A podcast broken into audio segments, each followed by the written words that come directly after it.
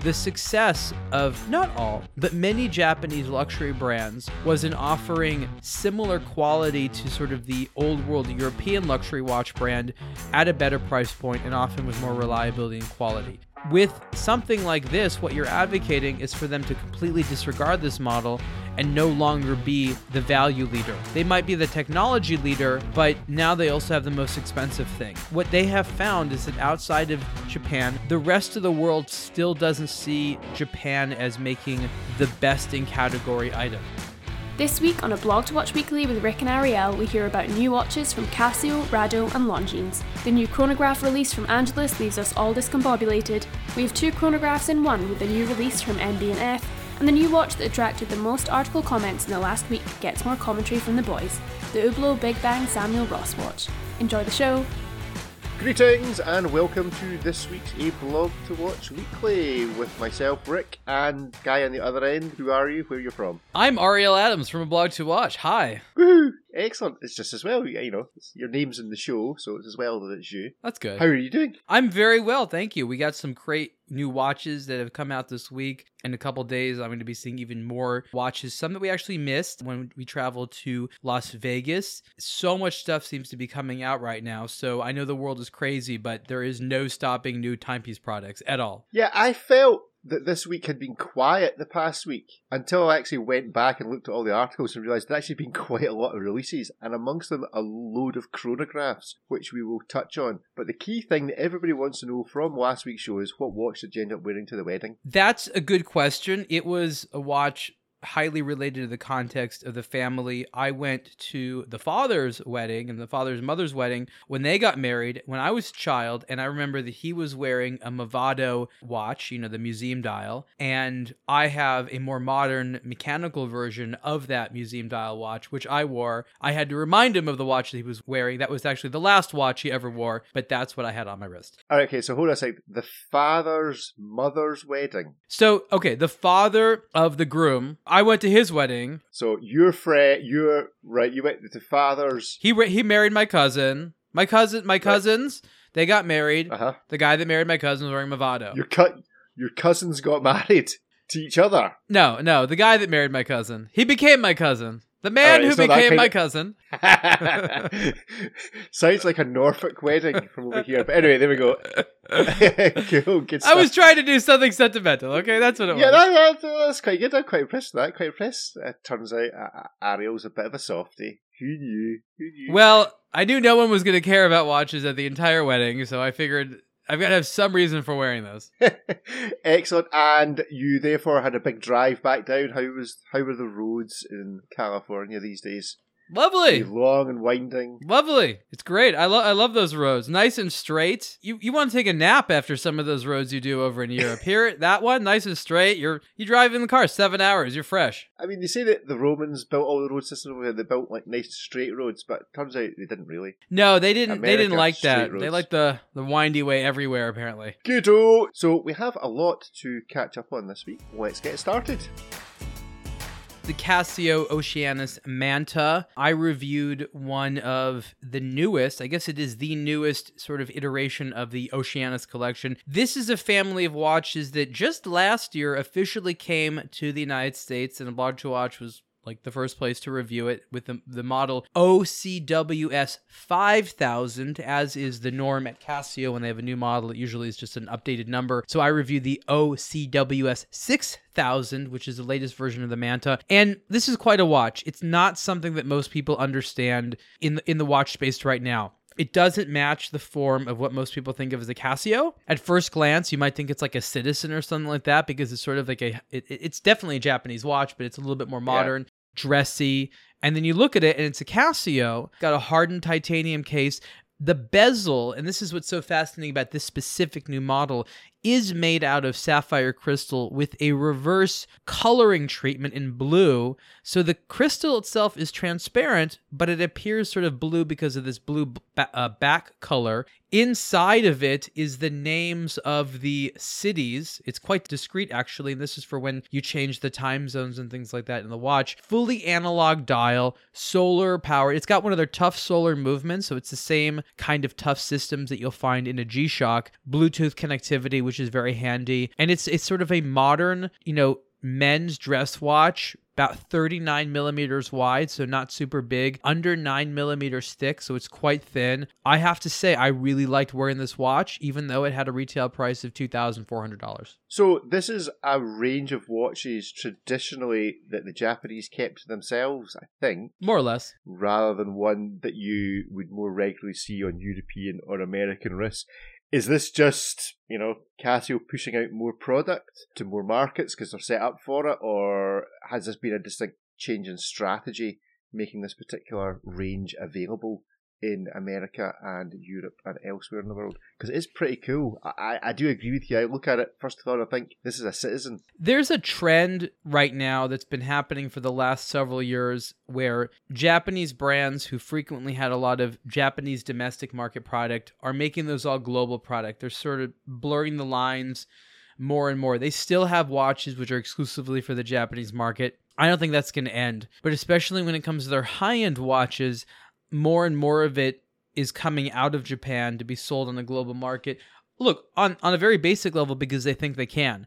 Seiko proved that a high end Japanese watch could do well ar- around the rest of the world. That had been a, a challenging and difficult target for a lot of the Japanese to meet because while they make excellent product, their storytelling and branding has always been very different than that of the Europeans. And so it's sort of a different challenge for them. And they become quite emboldened. So I think that there's a profit incentive for them to sell more of these watches. But at the same time, you also see these Japanese companies becoming more proud and recognizing that they are less sort of a regional treat and, and really a global powerhouse and it just it seems to make less and less sense that entire collections of products are sold only in Japan. Practically speaking, you could always buy these watches on the internet. You could pay pretty much close to retail price and get you know a retailer in Japan to send it out to you. So it wasn't like you couldn't really get these things. It actually ended up you know it costs less now because they're officially imported you know into America and into Europe and places like that. So I think there's a lot to like here. Is it for everyone? No, but these are remarkably good watches. Yeah, it's a good looking watch.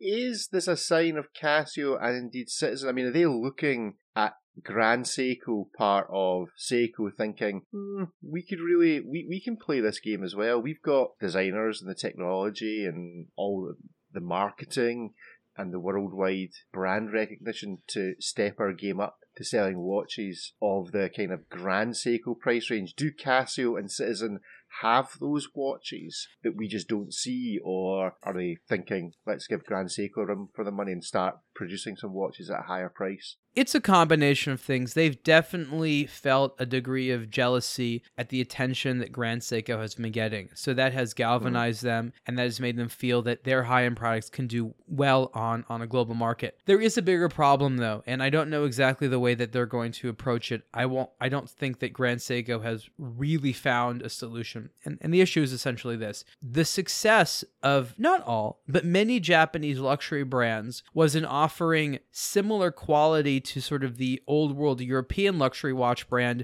at a better price point and often with more reliability and quality. You see that in cars, you've seen that in, in a lot of watches and a number of other goods, electronics, and things like that.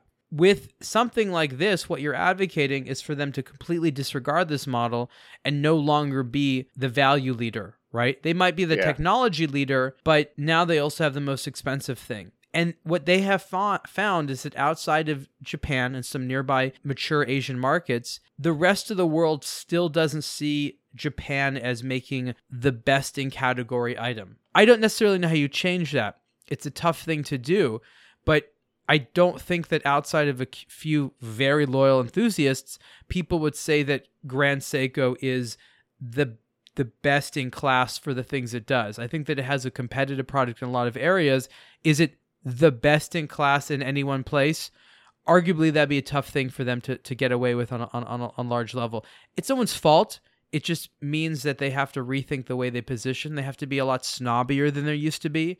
Uh, they have to sell at prices they're not used to selling at. And so I think what we're seeing is a lot of experimentation, but I still think there's a large and strong contingent at these companies that say, you know, we are an engineering company. We price things at what they need to cost, and we, we make watches and things that people want to buy, and we're humble about it. And I don't I don't think that those things are going to really be able to separate, and so it's always going to be something that has to fit into whatever marketing model they have. I assume that Seiko, Grand Seiko, is the largest of the three watch corporations that we know of coming out of Japan from Casio and Citizen. Is that the case, or that's just my assumption? But I don't actually know. I think Casio is is the largest company. right, I don't know. I think Citizen is probably larger than Seiko. Right, So I think Seiko is uh, is right now probably the smallest. so these other companies, so the Casio, Citizen, have the financial muscle. It's it's not that they're playing catch up in corporate side as well. They could actually invest and produce product. It's it's hard to compare. Seiko has a lo- a series of corporate entities, Epson and things like that. Seiko watches mm-hmm. is not the richest of them. So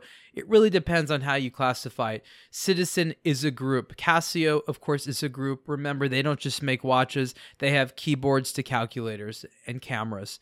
So there's you know, these are all pretty well diversified groups. The watchmaking division is like it's almost like their nerdy samurai sword division. Like the world doesn't really need it that much anymore, but they but people really get excited about it and they sell well because they're fun. And so I think what appeals to me about these companies, especially a company like Casio, is that they have a very strong presence in the practical watch market, which helps legitimize their like crazy watch market. Well, it's definitely a watch worth checking out. So go and have a look at the uh, blog to watch article that Ariel penned.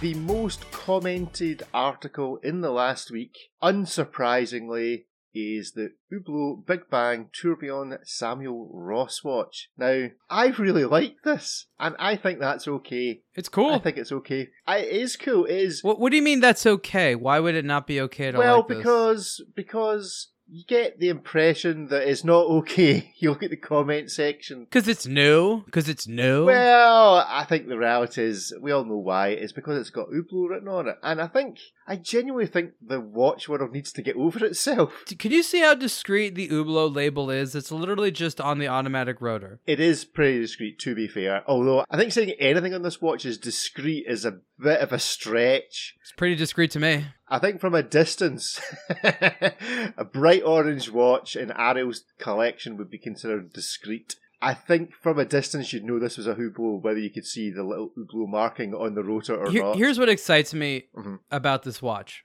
Okay, it is expensive. It's very avant-garde looking. 110. Yeah, something like that. What I like about it is that this is a model for how collaboration watches should be done. It is, of Yeah. course, regrettable that this particular outcome has to be so expensive, which means it's just just that that that less accessible to people. But the idea here is that Hublot collaborated with the designer Samuel Ross, and rather than just slap his name on a watch or change a few colors or material, they said, "Okay, sir, we're going to go ahead and make you a brand new watch. The movement isn't new, but it has totally new bridges and hands. The case is new, the dial is new. I mean, for all intents and purposes, this is a brand new timepiece. And, you know, they might make different versions of it. There'll be something with diamonds, of course, somewhere. But what they did is they said, you know what? We're going to trust you. We're going to do what you want to do. Make sure it has Hublot DNA, 50 pieces in this, I think it's, ti- yeah, titanium and orange. And I am just so thrilled that at least Hublot gets what a collaboration watch is. I hope, I hope that other brands will see this and have less fear out of making brand new things because that's that's what needs to happen. They have to have the guts to say we're going to pay the money to make new parts, and that is an exciting thing that Hublot continues to do more than other brands. I agree. And I think that the fact that this does actually look like a new watch it is not just a watch that's already in the range that's been souped up with Go Faster stripes and got some designers on it. This is actually new. And in a sense, it sounds a bit OTT maybe, but it does kind of move forward what a watch can look like. Like, it is actually different. It's not, it still looks like a watch, it still looks like a Hublot, but it also looks different. It's weird, and I suppose that's why big designers get paid the big bucks, because they manage to keep the DNA of the brand while building something that looks like it's taking the brand forward. I think would be really interesting with this watch is if this is treated a bit like a concept car. You know, you make okay, concept cars they make one, but this is treated like a concept watch. They make fifty for hundred and ten thousand dollars each, but actually they then take these design cues and bring it further down the range because things like this mesh that they've got is it a front facing micro rotor on this? Yeah, it is. Yeah. The front facing micro rotor. These are all really cool features that it would be great if they were in watches. Okay, they're still going to be twenty or thirty thousand dollars but it'd be great to see these design cues go further down the range. He has still managed to keep the USB charger points on the front of the watch. I do wish somebody would get rid of those because every time I see him, I just want to plug my Apple Watch into them.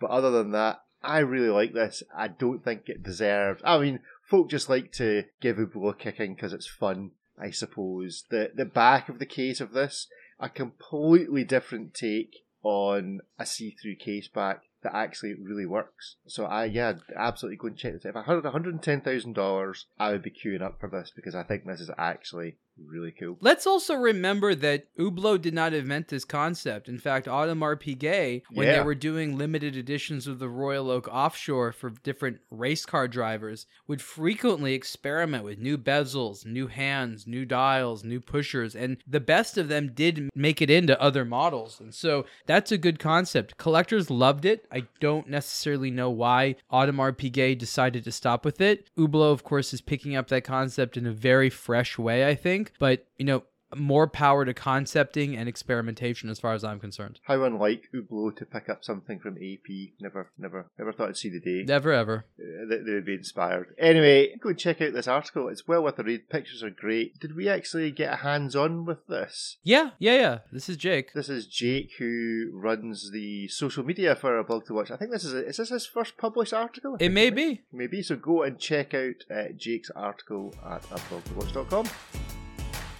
Okay, let's talk about the Angelus Chrono Date. What an interesting collection here. When Angelus was revived by La Joux-Perret several years ago, it was done by Sebastian, who is now at Sellita, and I've done a wonderful uh, superlative podcast with him. He went ahead and acquired a brand that he liked. He's even written a book on on, on Angelus watches and, and vintage chronographs. And when he re- revitalized the brand with help from you know the parent company Perret, which is now owned by uh, the Citizen Group, he made it totally modern and futuristic, and it was supposed to be like the opposite of Arnold and Son. Now Angelus, uh, and he again he's no longer associated with that. He now heads up uh, the technical department at Sellita. Now Angelus comes out with a first sort of fresh model, I think that I can remember. It's sort of been making iterations of what he's done in the past. And rather than go the traditional futuristic, they're making a combination of a futuristic and, and retro watch called the Chrono Date. It brings back sort of a movement concept from the past that is a 30 minute chronograph with a pointer date versus uh, which means that it, it- there's a hand that points to a, a date scale around the periphery of the dial as opposed to a window.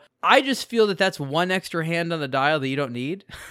there's already a lot of hands there. I feel the window is an improvement, but people like new things. But from an aesthetic perspective, this is a fascinating watch because you have this combination of traditional design with modernity. And you don't see it that often. This isn't cheap. I think there's two titanium versions and a gold version. It starts at 22,900 Swiss francs, which is not cheap at all. And it's very practical, it's pragmatic. I think it's a little bit more conservative than you might imagine based upon me speaking about it. But this is I think a fun thing to have. I don't know. I think this will take a while to really catch on, but it's very limited, right? I think there's like 25 pieces of, of each of these, and there's, you know, only three of them here. So that's 75 watches, not a lot of them. We'll see it goes from here, but it's I, I think I like how how while it's not that different of a concept, it still doesn't feel like anything else that came out this year, which is good. Yeah, I'm a bit confused by this watch. I look at it and I go, I really like that, and then I look at it again and go, Nah, not convinced. I, I, I'm confused as to whether I actually like this or not. It's got all the elements I think that I like, but then you go, well, it's only 30 meters water resistant, and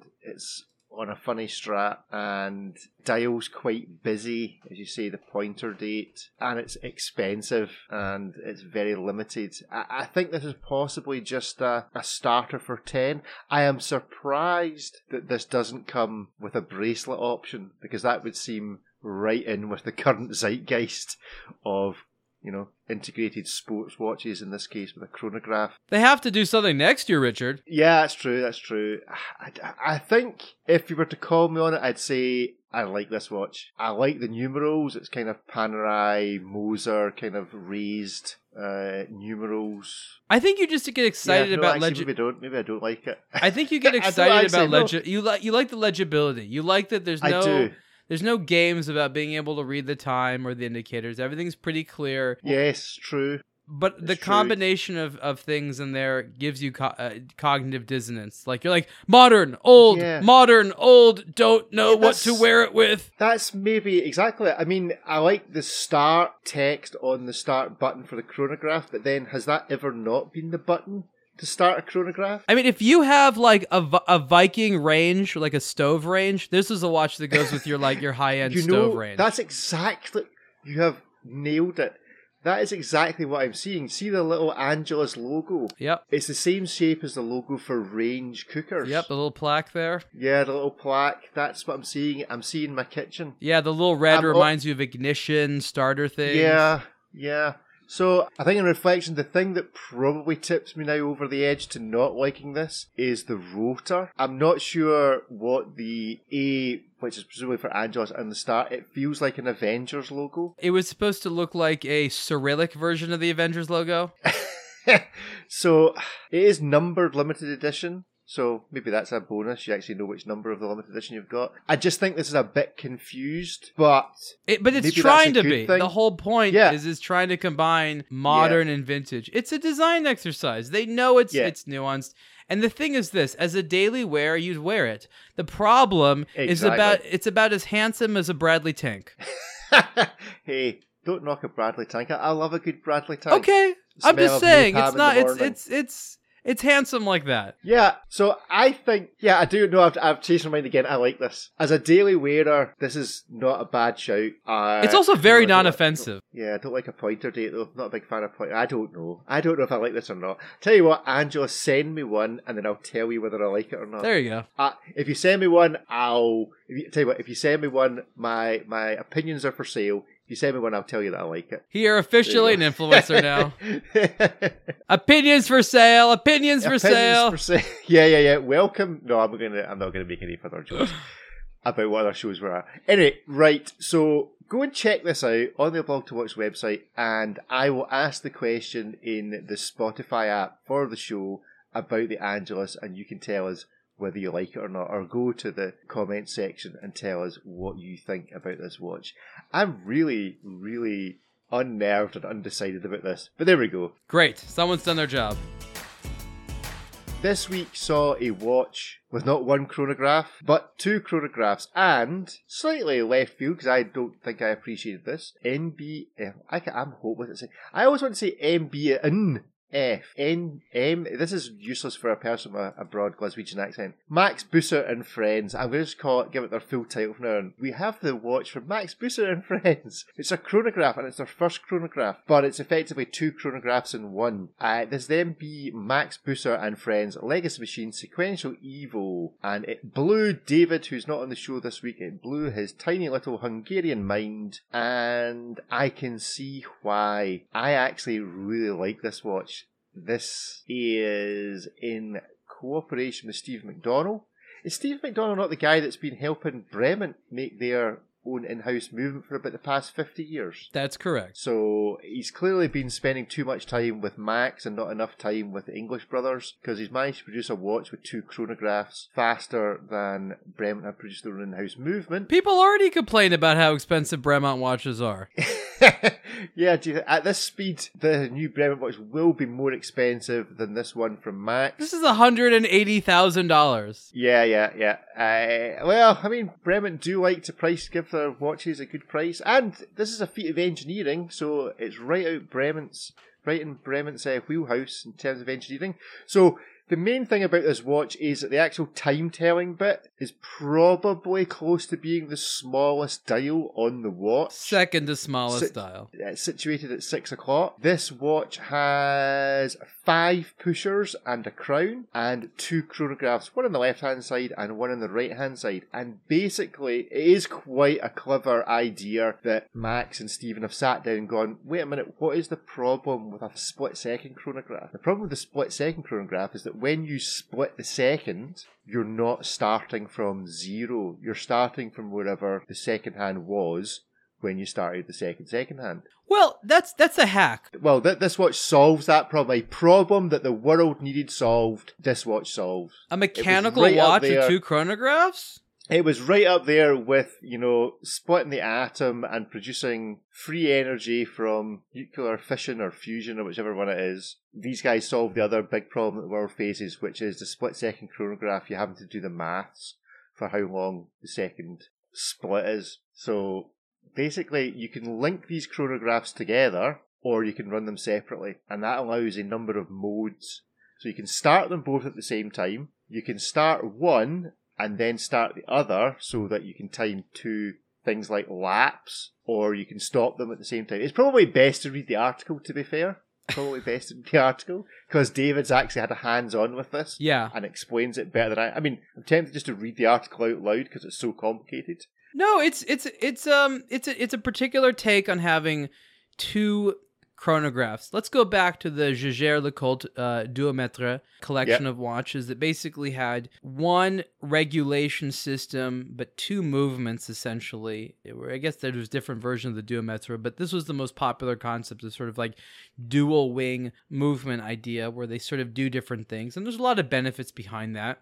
No one's really done two chronographs in a mechanical sense till MB&F has done that now with this this sort of version of the Evo, which is their sport watch collection. From an engineering perspective, what what do we have? We have two mainspring barrel arrays, presumably one for each chronograph. I believe that one of them has the time telling system tacked onto it. And as you can see on the dial in in you know which I guess is now part of their DNA, there's sort of a floating balance wheel that ostensibly uh, again you know you really you really only need to have that for you know one of those and you can have that that work with both. Are i'm not sure are these both four hertz uh, chronographs? I, I i imagine that they are. You know I think so. yeah, these are these are 30 minute chronographs with a 60 second counter so they each do 30 minutes. And there's a pusher which allows them to be activated at the exact same time. So you can stop one before the other. This is good for race timing and things like that. So there's a variety of different ways you can you can use this. You can activate both of them at the same time use them independently stop them. Again it's just two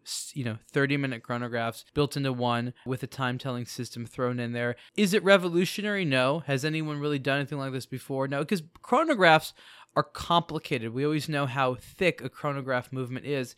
And here, I think one of the most impressive things, if you look at how big this is, this is this is a relatively slim uh, profile here. So I think what what's really impressive isn't that it does something that really is useful, but the miniaturization I think is also very important here. Again, it's not per se a small watch, but I think you would agree that it is quite wearable. It is 18.2 millimeters thick, but again, that's a lot of that is because of this really domed sapphire crystal and the fact that they have this distinctive balance wheel hanging over there. Um, I'd say the you know the movement is definitely a little bit less. So it, it's cool from a from a size perspective. It's really cool from a visual perspective. You know, it, it's it's MB&F doing what what they do best. Uh, I. I'm not as excited about chronographs as some people. I think the world has plenty of chronographs out there, and and you know I don't think it's going to win any designs as like the most beautiful MB&F, but it's an easy concept to understand, and it looks intriguing. People love watches with subdials because like, oh, what's going on down there? What does that do? And this really draws your attention a lot. Like this makes like like novices gawk like crazy. I'm sure. This, I, I just a correction. It's a three hertz uh, watch. It's twenty one six hundred. Okay, the three, power yeah, three hertz chronographs. Yeah. I agree. This does feel a bit like Spinal Tap that someone's going to come up with a watch next that's got another dial on it. Going to have they want eleven dials on it. It is water resistant, so well done, Max. You know, Omega, sort yourselves out. Chronograph with eighty meters water resistance. Okay, and designed in theory, so they say, to be used in a sporty fashion in that it's got shockproofing. I'm still not sure whether I would be jumping into the swimming pool with my £180,000 watch, but they say that you can. I think it's quite pretty. I like the Evo range. At the end of the day, double chronograph means you can time two eggs boiling at the same time because frankly who actually uses a modern chronograph for timing anything answers on a postcard. I'm prepared to always give anyone a prize that can actually say a practical situation where they genuinely needed a mechanical chronograph to time something as opposed to could just have used their iphone or just have counted to 10 1 mississippi 2 mississippi for the accuracy that's involved. So if you've got a modern day use for a chronograph do let us know rick at a blog to watch.com. Yeah, let him know. But uh, yeah, I think multiple chronograph, very cool, cool looking watch, cool company, mm, cool price, certainly if you can afford it. But at the end of the day, it's just going to allow you to time his and hers eggs in the morning. Obviously, you can check it all out in David's article. We've got to try this on at a ablog2watch.com. So, a watch that a blog to watch debuted with a nice hands-on article is the new Longines Ultra Chron. This is a remake of a high accuracy watch from the 1970s, I believe. And what you have here is a sort of few things going on. One, you have a retro, uh, divers esque style watch design. Not everyone's cup of tea, but definitely fun, sporty. Uh, you know, again, it's it's it's a very distinctive design. I think enough people like. I don't know about the originals. Sean from the Blog to Watch team was the one that that wrote this up, so he knows a little bit more of the history of these. Um, in any event, this is a very accurate watch. Ultra chronometer is pasted on the back, so it's not just a chronometer; it's an ultra chronometer, which is what Ultrachron, of course, alludes to. And this is a watch that not only passes COSC but also the Time Labs certification of, uh, which is you know more. It's the watch with the movement cased inside of it rather than just the movement, which is COSC.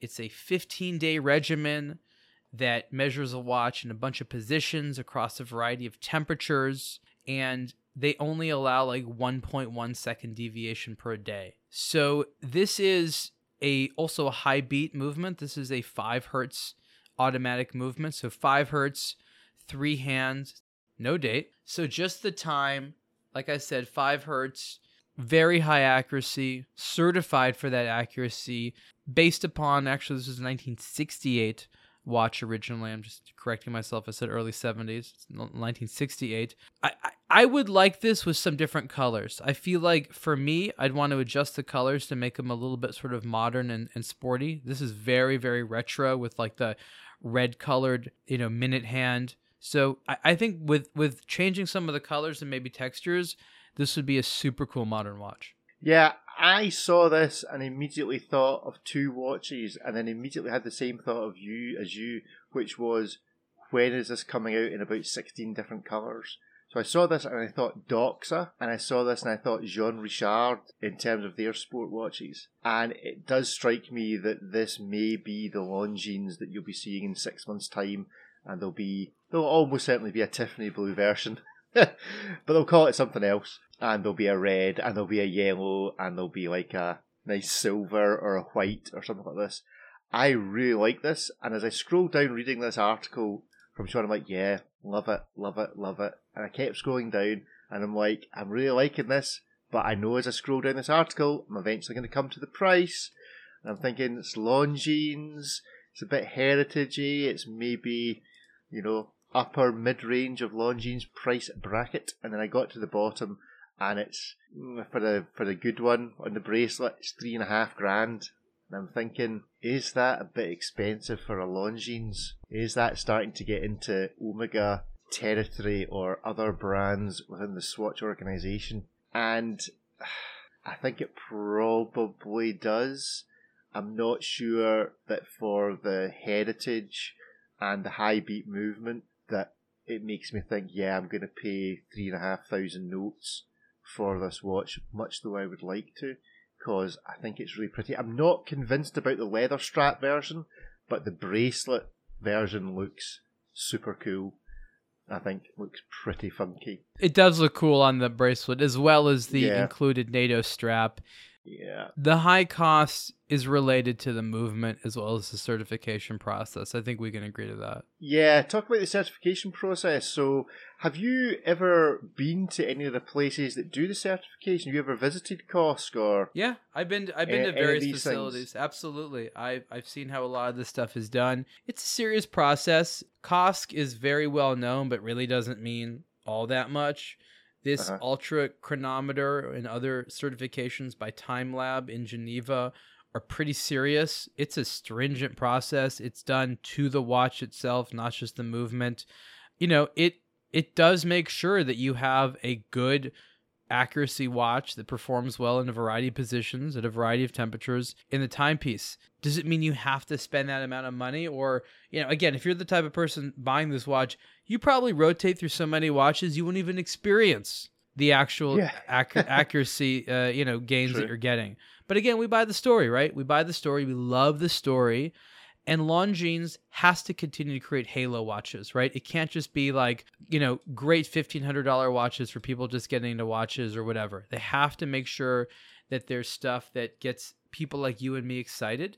And they've been doing a lot of that. And if you've looked at the last year, especially, the types of things that Longines has come out with really blows away the types of things that Longines has come out with in the years before, which is very similar to Hamilton, which is very similar to Tissot. And so what we see is that the under Omega brands at Swatch Group are experiencing a real shift. And what I think is going to happen is that when these shifts are done, they're going to start to market in a really big way. I think that, you know, we always complain, oh, the Swatch Group, we don't see where they are. They're really operating on like a five to 10 year plan right now. And I think we're seeing bits and pieces of that. I mean, if you look at the Longines product collection right now, the new watches, it's surprisingly competent stuff, very marketable. Yeah. And again, at prices that really just feels like what Seiko's charging today for a lot of stuff. True, and I agree with you. I think Longines are having a bit of a revival under the new management. I don't know how many of the new range of watches have been produced under the the new management's guys. You've interviewed Yeah. the current chief executive of Longines for Yeah, Mr. Breschan. Yeah, yeah. How long's he been in post for? Is he going to have been responsible for these, or is this still the old regime? It's still in the middle between the old and the new. You know, he's been there about two years, if I recall correctly. The Zulu time was very much his initiative. That involved a new movement, so they they have a proper GMT. I, I think the problem Longines has right now, which is not uncommon, is what does a modern Longines look like? They know what a Mhm. they know what a traditional Longines looks like, but I think that it's the same problem that even a Hamilton has. They know what the traditional Hamilton looks like. They're still not quite sure what a modern one's supposed to look like. And so that's something which requires less a groupthink decision and more a decision by a solo creative director. So the watches are very handsome and a good value right now. I think what everyone's looking for is a little bit more exploration as to what the modern personality of Longines looks like. Yeah, I think the danger here is that the freedom that clearly the new guys got to produce new stuff, they just produce too much new stuff. They need to let some of these things settle in like the consciousness of the watch geek and then develop the range. I mean, they're sitting on the Legend Diver, which is cracking. They're sitting on this, uh, the Ultrachron, which is great. I'm a big fan of the Hydro Conquest. And then you've got the Zulu Time, which is good. I assume that this Ultrachron is going to be the start, effectively, of a new range of watches marketed as high beat, and it'll start to be available in different colours and finishes and all the rest of it. But four ranges of quite sporty watches is, you know, is in danger of oversaturating their own market, of competing against themselves. I mean, what is really the difference between this Ultrachron or buying a Longines Legend Diver? You could argue they're quite similar. You know, to someone who's not obsessed with high beat movements and all the rest of it, and is just going to hear the person selling the watch and go, "That sounds pretty funky." The danger is that you know they're going to look at this and go, "Well, if it's between these two, I'll decide on price." Look how much fun Longines had on the micro website that they made for the Ultrachron. Like, there's this is probably one of the most advanced product presentations I've seen.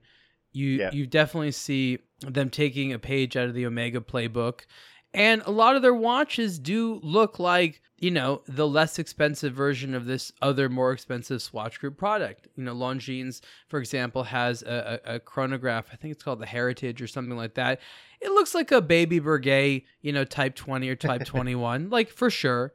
You know what I mean? You know, Omega has his high accuracy stuff. This has his high accuracy stuff. And, and I think the last watch we're going to talk about really briefly is the Rado Captain Cook chronograph, which again, you know, in another life was an Omega Planet Ocean, which is which is fine, right? Which is there's nothing wrong with that, but it's it's interesting to see Swatch Group cooperating, for better or worse, but cooperating between brands in a way that's so much more I don't know. Like it's I don't want to say it's effective because I'm not sure how it happens in the market, but you see the implementation of strategy between brands in a way that you're just not really seeing in the other groups. And I and I I believe that means there's a lot of speaking internally at the Swatch group between brands, which is probably a good thing. Yeah, I mean let's bring in the Rado Captain Cook. So there's a I mean, it's a four and a half grand or four thousand dollar Rado chronograph. I mean, again, is that not stepping up quite a lot. I mean, is is this just all price inflation or brand? I mean, it's not actually real inflation. It's just brands deciding they want to charge more for their product and move the market up so that Omega can charge more. And if Omega can charge more, and they also own Rado and Longines, then we'll charge more for Rado and Longines to fill in the gap that Omega's left behind and then we'll bring in Tissot behind that so that we've still got the segmentation. But Rado seems to very much be kind of in the same wheelhouse now as Longines. I would always have thought of Rado as being would I have thought of Rado as being higher end or lower end than Longines. I suppose it was always maybe a bit confusing. I think I always thought of Rado as being a lot more avant-garde, maybe not quite the right word, but kind of ceramicy, the kind of bracelet watches they produced. Well, definitely more modern. Yeah, yes, more modern. Whereas the likes of this uh, Captain Cook is them going back to their heritage uh, as such and producing something. It's a very nice watch. Go check out the article on it. But it's a four grand Rado chronograph. I mean, on the basis that chronographs are, you know, wrist based egg timers, then for four grand you can get quite a lot of other watch from a lot of other brands that you know, maybe have slightly more watch geek cred than Rado. Well, I say this as someone that likes the Captain Cook, and there are many of them. You know, overall, they're not all perfect watches, but you know, if someone said, "Hey, what about a Rado?" I would say, "Go look at the Captain Cook first, or one of them." The movement here, they call it the Caliber R801. It's an automatic chronograph. It's got about 59 hours of power reserve, so cl- close to 60 hours. 4 hertz mag- magnetic resistant um, hairspring. So it's it's not just like your whatever any old movement. So you can pick this up and say this is not just an in-house movement because I guess it's at a in the Swatch group, but it's an exclusive movement. So at least exclusive movement, and that's that's cool. It comes in different case materials with different styles, which again is interesting. I think this looks cool on uh, a strap. Uh, who I actually see as being the target uh, that they're aiming for is Tudor that's actually who I believe is the target um, sort of audience if you're into a Tudor. And these are priced around there. In order to appeal to that market, Swatch Group has found that you can't price too much lower than them. Because if you price it too much lower, lower, the consumer feels, well, this is two thousand dollars cheaper. It's slightly, slightly in different segment. But if they price sort of similar to the other watch people are looking at, which might be like a Tudor Black Bay chronograph, then they could look at the Rado and take it more seriously. And in a lot of ways, the Rado is a more interesting watch. So, what I think Rado's strategy is, the Swatch Group strategy, is let's start coming out with certain models that, again, not brands, but certain models that we feel are good alternatives to Tudor watches. And you actually start to see that some in Rado, some in, you know, uh, companies like Longines and, and, things like that. So, I, I think that's an interesting, you know, probably way of looking at it to help explain, like, what's up with this. I mean, interestingly, in Glasgow, as I understand it, there is about to be a new boutique opened which contains Longines and Tudor, two brands. And when I heard this, and I believe it's true, I was like, that's an interesting one that a Tudor would let Longines share a, an office. But for Longines, it's like, yeah, you come in and look at Tudor and see a Longines. In the UK, Longines has got a higher uh, brand recognition than Tudor has, and the watches are great watches and are probably priced a smidgen cheaper than the Tudors. Uh, so you're looking at Tudor, you're looking at alongside the Longines. I think you maybe go for the Longines if you're not like an expert on watch movements and history, and basically you've got a budget and you're just looking at whether you think the watch is cool or not. You may well go for the Longines and not the Black Bay. So yeah, it's interesting that Swatch Group seem to be taking on quite directly the market that Tudor's aiming for. It'd be interesting to see if Tudor respond to this, or if they just do what Rolex always do, which is just do their own thing and, you know, actually, frankly, don't seem to pay that much attention to what anybody says or thinks.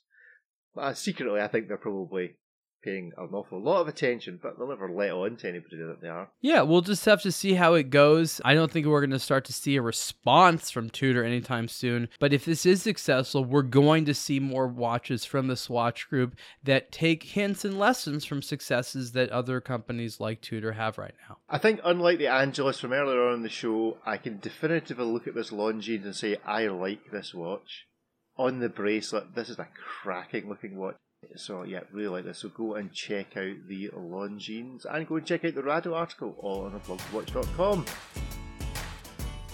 So what have you got coming up this week, Ariel? There's been a couple of good superlatives out recently. Yeah, we go and check we, out the superlative podcast if you haven't already.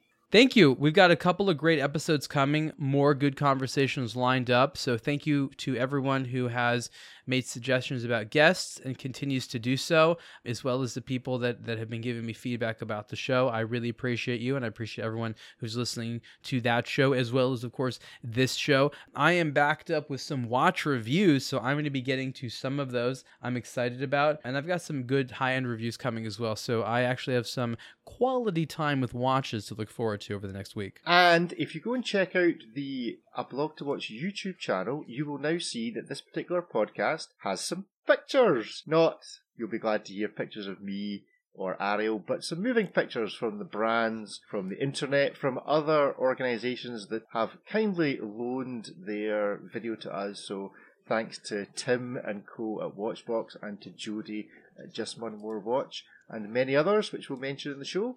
Uh, so you can go and you can currently view episode 12. We're just working on the tech in the background, so they will start to come thick and fast. So if your preferred method of listening to a podcast, it's actually via YouTube while sitting at your desk, and you'd like some pictures to accompany it, you can go to their blog to watch uh, site on YouTube, and there's loads of other videos there.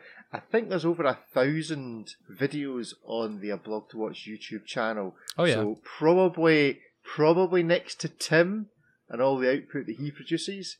A blog to watch is going to be right up there with the total quantity of watch videos that exist on the internet in one channel.